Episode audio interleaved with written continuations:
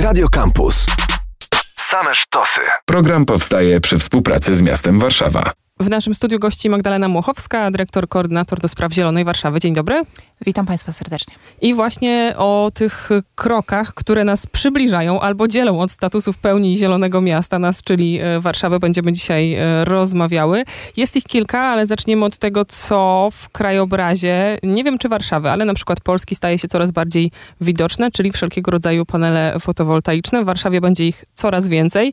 I teraz, czy to jest największy z tych kroków, które czynimy w stronę Zielonego Miasta, czy będą jeszcze inne bardziej znaczące? To jest ważny krok. To jest ważny krok, bo to jest krok w kierunku jednak większej samodzielności energetycznej, przede wszystkim bardziej zielonej energii, której u nas w Warszawie brakuje.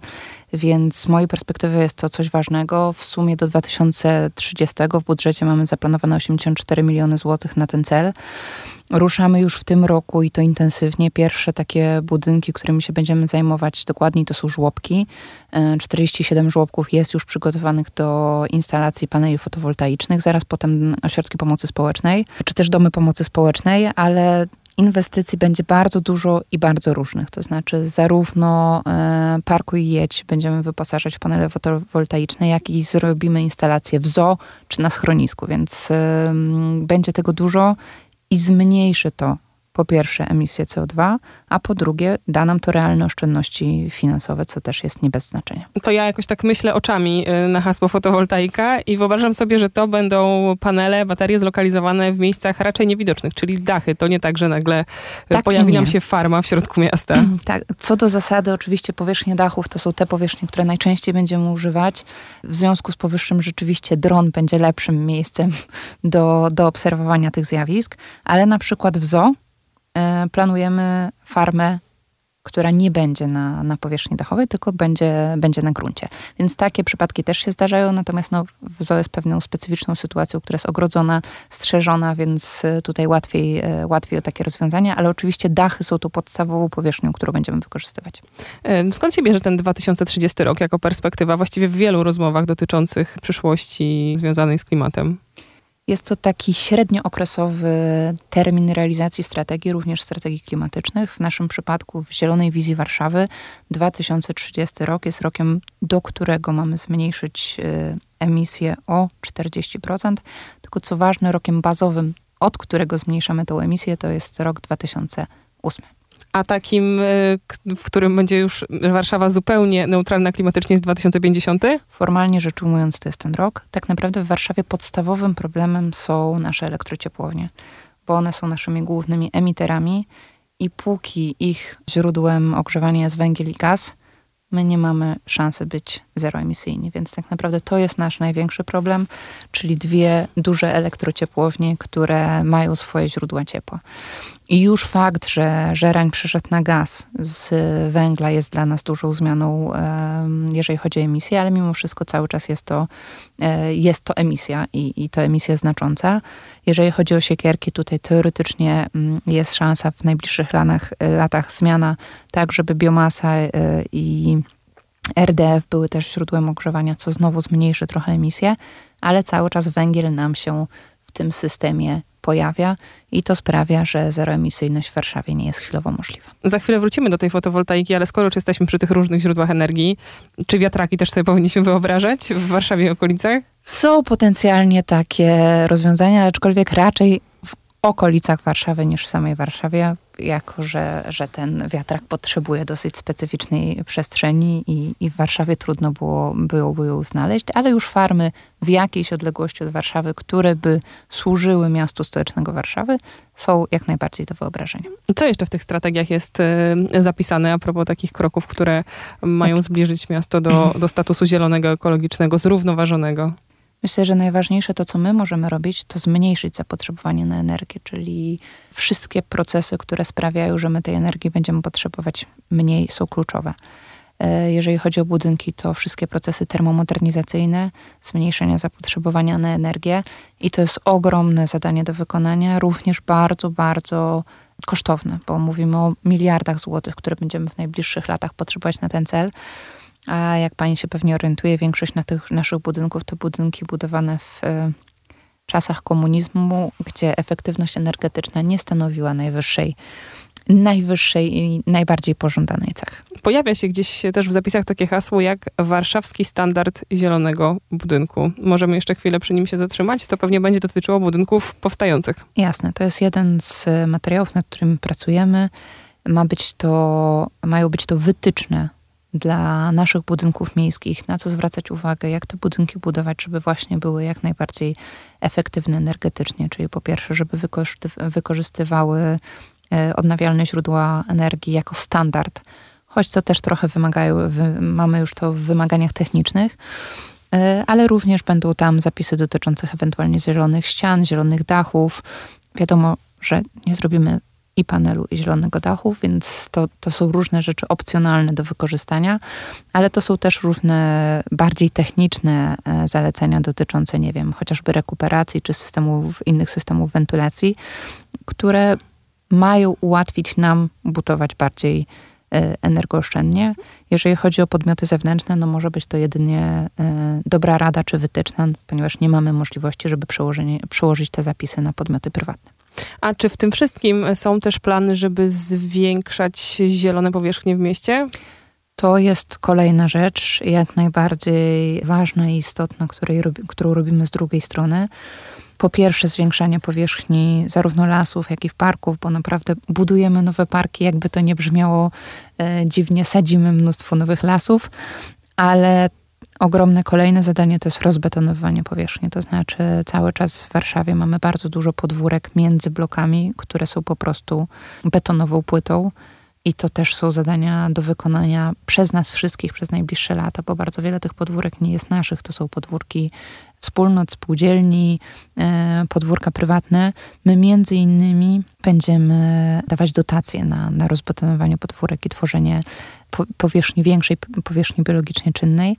Ta Warszawa już się zmienia i te rzeczy się dzieją. To nie jest tak, że, że my jeszcze nic w tym zakresie nie zrobiliśmy, ale jeszcze też dużo pracy przed nami tak się zastanawiałam, jak nakłonić mieszkańców do zmian, ale jest ten pierwszy argument, czyli czasami wsparcie finansowe i dotacje, ale w ogóle chyba też taka duża działka edukacyjna do odrobienia dla wszystkich, żeby jednak to w liście priorytetów także prywatnych poprzesuwać.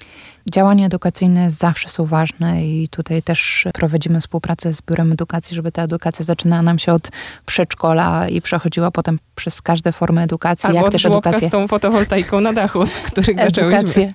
Dla dorosłych.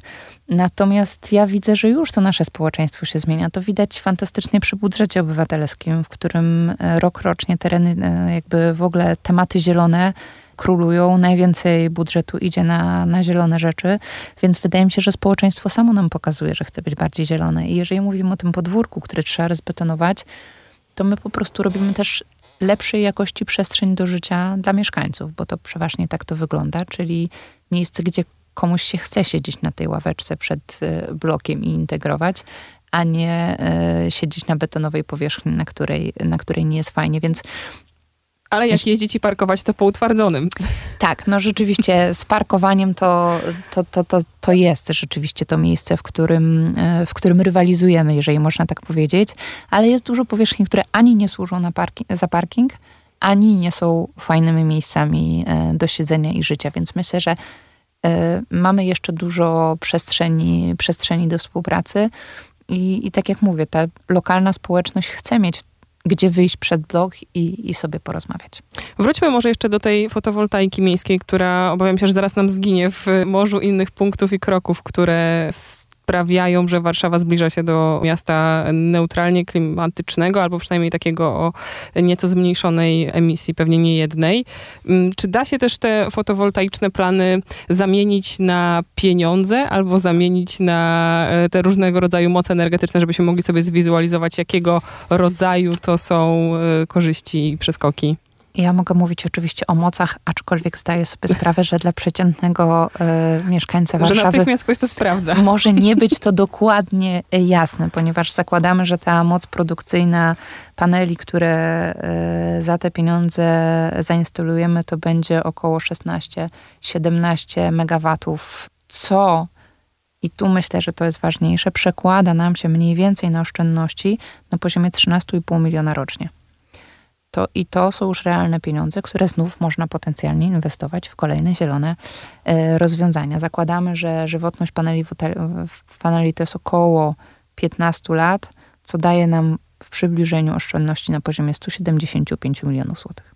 Czy w tej grupie miejskich budynków, e, na których wprowadza się e, te panele, zakłada tak zwaną fotowoltaikę, e, widnieją też mieszkania komunalne, czy to jest zupełnie inny Istnieje też takie, taka możliwość. To znaczy, my w tej chwili mamy ileś takich partnerów strategicznych, z którymi już tą współpracę rozpoczęliśmy właśnie jak e, żłobki czy, czy domy pomocy społecznej, ale czekamy na zgłoszenia z dzielnic. Jeżeli będą zgłoszenia bezpośrednio z ZGN-ów, no bo to zakłady gospodarowania nieruchomościami, to są budynki komunalne, to jest to oczywiście możliwe. Myślę jeszcze o takich newralgicznych punktach albo nawykach, czy też mechanizmach do zmiany i w perspektywie indywidualnych gospodarstw domowych, ale też całego miasta.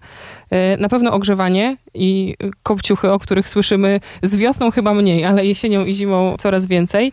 No i o transporcie też nie powiedziałyśmy, czy on się e, będzie kierował też w stronę zeroemisyjnego i widujemy przecież elektryczne czy hybrydowe autobusy i pewnie ktoś zapyta, a skąd w takim razie zasilanie do nich i czy tam też coś w kontekście czy to fotowoltaiki, czy innych źródeł energii jest planowane albo już zrobione? Zarząd Transportu Miejskiego jest jednym z, naszym, z naszych e, strategicznych partnerów, jeżeli chodzi o rozwijanie fotowoltaiki, więc również e, potencjalnie ładowarki jak najbardziej tak. No nasza flota autobusów jest coraz bardziej zielona, chociaż tutaj poza hybrydami mamy również gazowe. Pytanie, czy pójdziemy również w wodorowe autobusy, aczkolwiek to jest na razie na razie jeszcze temat, o którym nie da się mówić z pewnością, ale jest to jedno z, z, rozwiązań, które na pewno będzie rozważane.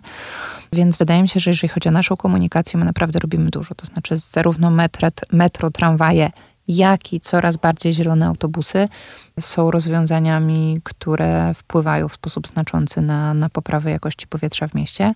No oczywiście pytanie, co z samochodami indywidualnymi. Może więcej ładowarek skusiłoby y, kierowców. No i znów, jak robimy te, te nasze parkuj i jedź, to one już co do zasady w standardzie będą miały też ładowarki dla samochodów elektrycznych, więc no, rozwijamy też e, te aspekty i nie tylko my, bo firmy prywatne również stawiają tych ładowarek coraz więcej.